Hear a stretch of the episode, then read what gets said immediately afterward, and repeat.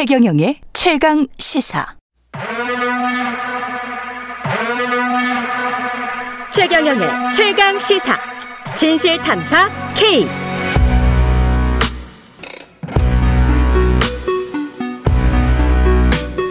네, 우리 사회에서 발생하는 사건 사고의 이면을 들여다보고 깊이 있게 파헤쳐보는 진실 탐사 K.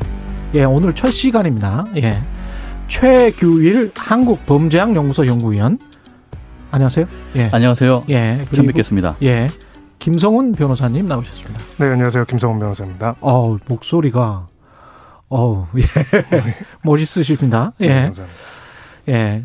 이 오늘 시간이 이제 첫 시간인데 사건을 아주 팩트 위주로 정밀하게 보고 이거를 왜 이렇게 정밀하게 봐야 되는지 그리고 그 사건의 이면에는 뭐가 있었는지 거기까지 한번 보고 그다음에 우리가 너무 감정적으로 사건을 접근했었을 때 그 문제점 같은 것도 오늘 첫 시간에 좀 말씀을 해 주셨으면 좋을 것 같아요. 네. 그 고 손정민 씨 사건이 첫 주제인데 한강공원에서 숨진 채 발견된 대학생입니다. 고 손정민 씨. 경찰이 지난 27일 중간 수사 결과를 발표를 했는데 관련해서 검, 경찰의 중간 수사 결과 발표 내용 요것부터 한번 짚어볼까요? 차분히. 예. 네네. 어, 일단 제가 중간 결과를 한번 쭉 봤는데요. 음. 경찰의 그 중간 발표 내용을 보면 굉장히 좀 노력을 많이 했다는 것을 제가 사실 느낄 수 있었고요. 예. 국민적 관심이 있었으니까요. 네네, 그렇습니다. 그래서 경찰 중간 발표를 보면 결론적으로 보면 일단 범죄와 관련된 정황은 없다라는 이렇게 결론을 지금 냈습니다. 예. 예. 관련 내용을 보면 몇 가지를 내용을 알 수 있는데요. A군의 점퍼라던가 양말, 가방 등에서 혈흔이나 DNA가 발견되지 않았다. 그리고 평소 물을 무서워했다고 하는데 경찰 조사에 의하면 손군이 과거에 친구들과 물놀이를 했던 사진이나 영상을 확보했다라는 것을 기록을 해놨고요. 예.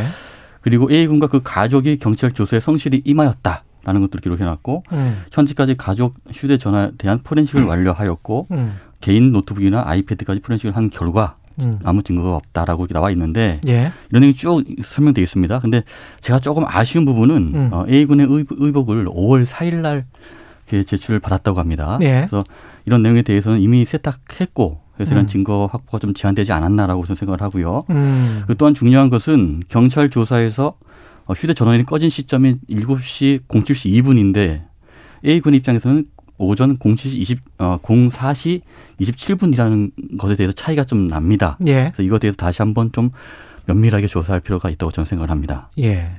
그러니까 경찰의 중간 수사 결과만으로 놓고 봤을 때는 실족했다라는 추정이잖아요. 네, 그죠? 맞습니다. 예. 변호사님은 어떻게 보십니까?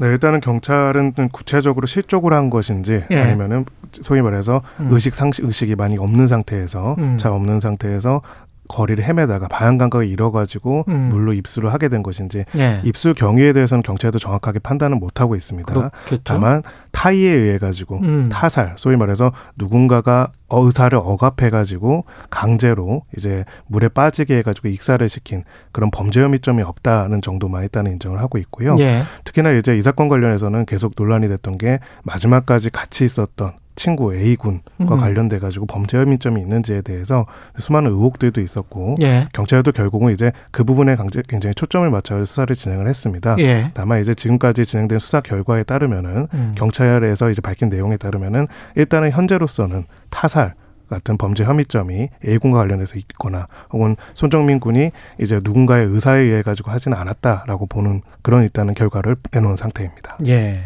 이 A 씨 곁에 있었던 친구죠. 그 A 씨의 휴대폰은 찾았잖아요, 지금. 예. 이걸로 뭔가 또 새로운 사실이 밝혀질 가능성은 있습니까? 어떻습니까? 아, 물론 이제 조사를 해 봐야겠지만 예. 어제 그러니까 30일 날 어, A군의 휴대폰이 이제 확인이 됐고 예. 경찰서로 이제 접수가 됐습니다. 음. 제일 먼저 이제 경찰에서는 이것부터 조사를 해야 될 것을 판단이 되고 면밀히 분석해야 될 판단이 됩니다. 근데 예. 이 내용을 봤을 때 만약에 안에 휴대폰 안에 관련 뭐 정황 증거가 없다면 음. 어, 또 이런 가능성은 또 좀 더 적어진다고 또볼수 있는 되는. 것이죠. 예. 네네. 근데 이제 계속 그이 사건이 계속 진행되는 동안 뭐 거의 한 달 동안 이른바 방구석 코난들 사립 탐정들이 야 이거는 A 씨한테 뭔가 있는 거 아닌가라는 의혹 제기를 계속 해왔거든요. 네. 어, 어떤 이유 때문에 그랬다고 보세요? 이 사람들의 논리 네. 또는 뭐 뭐랄까요 정황? 네. 예, 일단은 그 두 가지가 결합되었다고 저는 생각을 합니다. 예. 첫 번째로는 일단 유족분들 입장에서는 당연히 멀쩡하게 잘 키운 아들이 예, 어찌 보면 안전하다고 할 수 있는 한강 공원에서 그렇죠. 친구랑 예. 놀다가 돌아오지 못해서 사망한 상태가 됐다라는 것들이 납득하기가 어렵겠죠. 음. 이유를 찾고 싶을 겁니다. 음. 원인이 무엇인지를 분명히 밝히고 싶겠죠. 정상적으로는 벌어지지 않는 일이기 때문에 특정한 원인이 개입되었을 것이라는 생각을 하고 그것을 진실을 규명하기 위해서 노력해달라는 호소를 계속했습니다. 예, 이런 상황이 있었고요.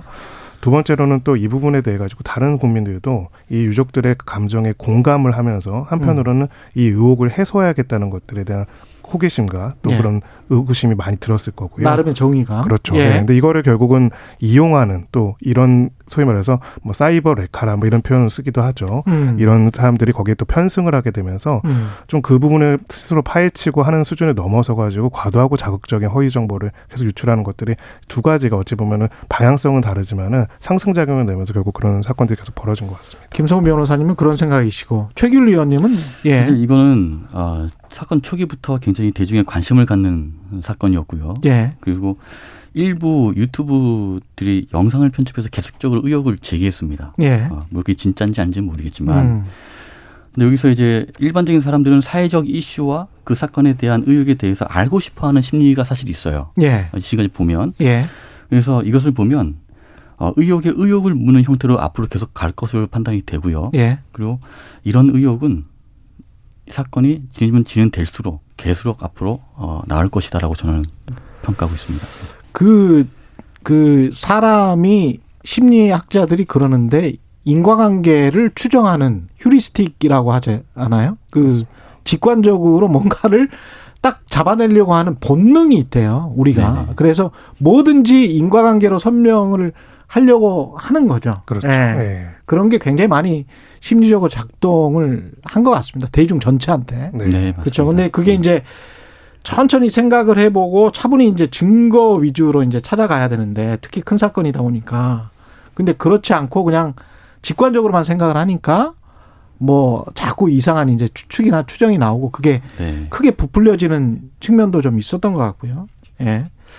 그 이게 필름에 우리가 끊긴다고 하잖아요. 이 정신이 잠깐 나가서 어떤 다른 행동을 할 수 있는 경우가 있습니까? 술을 먹고? 네. 예. 그래서 그 알코올성 블랙아웃이라고도 하기도 예. 하고요. 김성훈 변호사님이십니다. 예, 예. 이 표현을 쓰기도 하는데요. 최근에 이제 2월 달에 관련된 내용들의 대법원 판례가 하나 나왔었습니다. 이거는 좀 반대로 이제 피해자 쪽에서 알코올성 블랙아웃이 있었냐 없었냐를 가지고 예. 피고인 쪽에서 오히려 알코올성 블랙아웃으로 심신 상실 상태가 아닌데 기억을 못하는 것이 이렇게 주장했던 사안이 음. 있었는데요. 사실은 이제 대법원에서는 여기서 딱 그 중에서 뭐 하나로 정의를 내리지는 않고 여러 가지로 유형을 나눴습니다. 예. 단편적으로 기억을 못하는데 심신은 멀쩡한 상태인 경우도 있고요. 아니면 전면적으로 이제 내용들을 기억을 못하는 경우로 나눠 가지고 이제 보기는 했는데요. 지금 이제 이 A 군 같은 경우는 이야기하는 경우는 단편적인 것이 아니라 당시의 기억 전체를 기억하지 못하는 특정 시간대 기억을 못하는 것으로 주장하고 있는 이런 상황입니다. 예. 최길 의원님. 사실 블랙아웃은 사실 음주를 좋아하는 분들은 뭐 다들 네, 한두 번 정도는 다 있지 예. 않겠습니까? 저도 젊었을 때는 예, 꽤 예, 있었습니다. 예, 예, 저도 예. 종종 있고요. 예. 지금도 갖고 있는 예. 있는데요. 근데 이 블랙아웃을 판단하는 기준은요. 사실은 예. 음주를 한 다음에 해독이 다 되고 난 다음에 이제 제정신을 돌아왔을 때 이제 그때 판단할 수 있는 이제 그런 내용입니다. 음. 그래서 제가 볼 때 A군의 평소 주량을 알 필요가 있고 예. 그리고 당일 실제로 언- 얼마만큼의 음주량을 마셨는지를 한번 파악을 해보면 대략적인 기준이 나오지 않을까라고 저는 평가를 하고 있고요. 그래서 근데 이제 본인이 일정 기간에 기억이 전혀 없다. 그러면 뭐 그건 블랙 아웃이라고 뭐 할 수밖에 없는 상황이죠. 그게 예. 이제 한계라고 말씀드릴 수 있- 있는 부분이죠. 예. 참 어렵습니다. 예. 근데 이제 특히 유튜브 뭐 일부 언론도 그랬고요. 그 한 사람을 범죄 피의자로 이제 단정하 몰아갔단 말이죠. 그게 그리고 많은 사람들이 한참 동안 또 믿었어요. 그것도 사실이에요. 네. 믿은 것도. 네. 이건 사실은 2차 가해가 될 수가 있지 않습니까? 어떻게 그렇습니다. 보십니까? 네, 사실은 이 내용에 대해서 우리가 음. 구분을 지어야 하는 게요. 유족이 원통하고 정말 이 의혹이 해소되지 않은 마음에 공감을 하는 것과 그렇죠. 그렇다고 해서 어떠한 사실을 단정하고 그 사실을 믿어버리는 것은 예. 확실하게 구분을 해야 합니다. 음. 지금 제가 봤을 때 이 부분에 대해서 구별이 잘 안 되고 있는 게 아닌가 싶습니다. 예. 유족으로서는 사실 어떤 결과가 나오더라도 이거에 대해서 의혹이 풀리지 않을 겁니다. 그렇죠. 뭐, 아, 그렇죠. 그렇구나. 예. 이 사람이 아무것도 기억을 못하고 우리 아들은 왜 입수됐는지 모르겠지만 그냥 입수해서 사망했구나로 끝나지 는 못할 겁니다. 아유, 사람들은 가슴이 거기에 대해서는. 공감할 예. 거예요. 근데 음. 그렇다고 해서 이것을 특정한 이제 유튜브나 이런 사람들이 이야기하는 것처럼 사실관계를 단정하게 되면은 음. 어찌 보면은 가족들의 마음에 유가족들의 마음에 다시 상처를 입히는 거거든요. 예. 이건 공감행위가 아니라고 할 수 있습니다. 음. 근데 지금은 이제 이 공론장에서 이 두 가지가 결합돼 가지고 계속 나타남으로써 음. 오히려 사건의 진상을 파악하는 걸 더 어렵게 만드는 게 아닌가 그렇게 생각합니다. 김성훈 변호사셨고요. 예, 예, 최길 의원님. 저도 예. 사실 뭐 비슷한 생각인데요. 어, 사건과 무관한 내용을 마치 진실인 것처럼 올려서 그 신상을 이렇게 털어버리는 형식이라든가 사건에 대해서 전혀 도움이 되지 않는 이런 내용들을 올리고 있는데요. 이것은 사실 경찰 수사력의 낭비를 가져 온다고 저는 보고요. 음. 또 그리고 A군의 친지 중에 조사를 맡은 경찰서장이 뭐 가족이라는 둥 또는 뭐 법조계, 언론계, 뭐 전계에 속한 유력 인사들이 또 가족과 연관돼 있다 이러한 예. 무책임한 정보들을 가짜 뉴스들을 어, 이렇게 올리게 되는데 이런 음. 것들에 어, 보면 사건의 핵심을 굉장히 흐리게 하는 원인이라고 쪽으로. 저는 판단을 합니다. 그냥 아주 쉽게 음모론에 빠져들게 하는 거죠. 예. 네, 네, 그렇습니다. 그래서 예. 이런 것들은 경찰 조사에 전혀 도움이 되지 않는다. 음. 이런 것들 참 명심해야 될 것 같습니다. 신상털이가 이제 만연해 있는데 이거는 어떻게 해결해야 될까요? 이게 개인정보 유출과 관련해서 이것도 또 한편으로는 또 언론 자유의 이슈도 있으니까 네. 어떻게 보세요, 김성 변호사님? 네, 어쨌든 법의 기준이 있습니다. 예. 그러니까 언론의 자유의 영역도 있지만은 음. 법적으로 개인의 사생활과 정보를 보호하기 위한 규정이 있고요. 예. 대표적으로 이제 개인정보보호법이 있습니다. 음. 누구나 제- 개인의 동의 없이 개인의 정보를 제3자한테 제공하거나 공개할 경우에는 5년 이하의 정- 징역에 처할 수 있는 범죄 행위로 처단을 하고 있습니다. 예. 또 이제 정보통신망법상 명예훼손, 전기통신사업법상 명예훼손들도 있고요. 음. 이것도 3년 이하의 징역에 해당될 수 있는 거고요. 이제 의혹을 밝히고 취재를 하고 그래서 그 상황에서도 당사자의 정보와 명예를 보호할 수 있는 기준을 만들어내는 게 지금 어떻게 보면 언론들이 하고 있는 기본적인 역할이겠죠. 음. 근데 문제는 이제 유튜브 같은 공론장에서는 그것들이 각각의 개인들이 그런 선을 완전히 넘어서거나 예. 무시하거나 음. 의도적으로 무시하는 것들이 계속 벌어지고 있고 음. 그로 인해 가지고 사실 2차, 3차 계속적인 피해들이 발생한다는 것은 이번 사건을 통해서도 드러나는 문제점인 것 같습니다. 그러니까 의도적으로 무시하는 거는 사실은 돈벌이를 위해서 그러는 건데 좀 그런 거는 네. 자제를 해야 되는데 어떻게 생각하세요, 최길 위원님은? 예. 네, 그렇죠. 이거는 뭐 예. 사실은 개인의 뭐 대중의 관심이나 인기를 끌기 예. 위해서 또 최종적인 목적은 사실 상업적 그렇죠. 관점도 사실 무시 못하는 부분이지 않겠습니까? 예. 이걸 통해서 제 3자 또는 그 당사자한테 음. 피해를 주- 준다는 것은 제가 볼 때는 정말 좀 근절해야 할 부분이고 우리 스스로가 좀 제한해야 할 부분인 것 같습니다. 예. 이 아까 그 사이버 레카라는 말씀 하셨는데 그러니까 네. 사이버 상에서 레카차처럼 이 견인을 해간다는 거잖아요. 이 사람들 같은 경우는 근데 이제 막 자기 주장을 이야기를 하는 거니까 그렇습니다. 예. 이거 뭐 처벌도 불가능할 것 같은데 어떻습니까? 네, 그래서 그 선이 있을 것 같습니다. 예. 일단은 형사처벌이 받는 선은 아까 제가 말씀드린 개인정보보호법과 정보통신망법상 음. 명예훼손이고요. 음. 허위 사실을 완전히 이야기하거나 예. 예를 들어서 A군이라든지 누구든 간에 사건 관련자들의 신상을 유출을 하거나 음. 이런 경우에는 다 처벌하는 법규가 있습니다. 예. 다만 이제 저희가 보게 되는 거는 우리 전통적인 언론 같은 경우에는 심의 규정들이 있지 않습니까? 그렇죠. 예. 그런 것들을 위반했을 경우에 거기에 대한 규제들이 가해지는데 예. 이런 뭐 사이버 레카라고 하는 유튜버들 같은 경우는 사실은 그 규제들이 굉장히 아무것도 없죠. 그렇습니다. 예. 예, 그런 부분들이 있고요. 또 역으로 말하면은 제가 이제 가지고 있는 문제 의식은 음. 음모론이 왜 판을 치고 왜 음모론적인 미디어가 활개를 칠까를 보면 어찌 보면은 아까 우리 위원님께서도 말씀하셨지만은 이 공적인 부분에 대한 신뢰가 상실된 부분이 있지 않을까 하는 생각이 듭니다. 그것도 좋은 네. 지적이십니다. 예. 네. 그래서 수사기관이라든지 언론이라든지 이 모든 곳에서 거짓말을 하고 있고 음. 그래서 우리만이 진실을 알고 있다 이런 말, 말들과 언어들에 사실 현혹되고 있는 것이죠. 예. 최길 위원님은요. 예. 예, 그 사이버 레카라고 말씀하셨는데요. 음. 사실 이거는 굉장히 사회적인 문제라고 좀 봐요. 음. 어, 문제를 보고 이번에도 사실은 일부 유튜브들이 영상을 올렸지 않습니까? 근데 그 내용에 보면 아, 이게 가장이 됐고 가짜라는 것이 판명이 좀 됐어요. 사실 일부 예. 됐습니다. 그래서 예를 들면 뭐 손정민 군의 핸드폰 색상이라든가 음. 또는 A 군이 손정민 군의 없는 행위라든가 또는 사고 시간대 경찰차가 여섯 대가 와서 이렇게 미쳐 있었다. 근데 그런 내용들이 다 모두가 다 다른 사항이었고 예. 그리고 영상 편집을 통해 송출된 것이죠. 사실은. 음.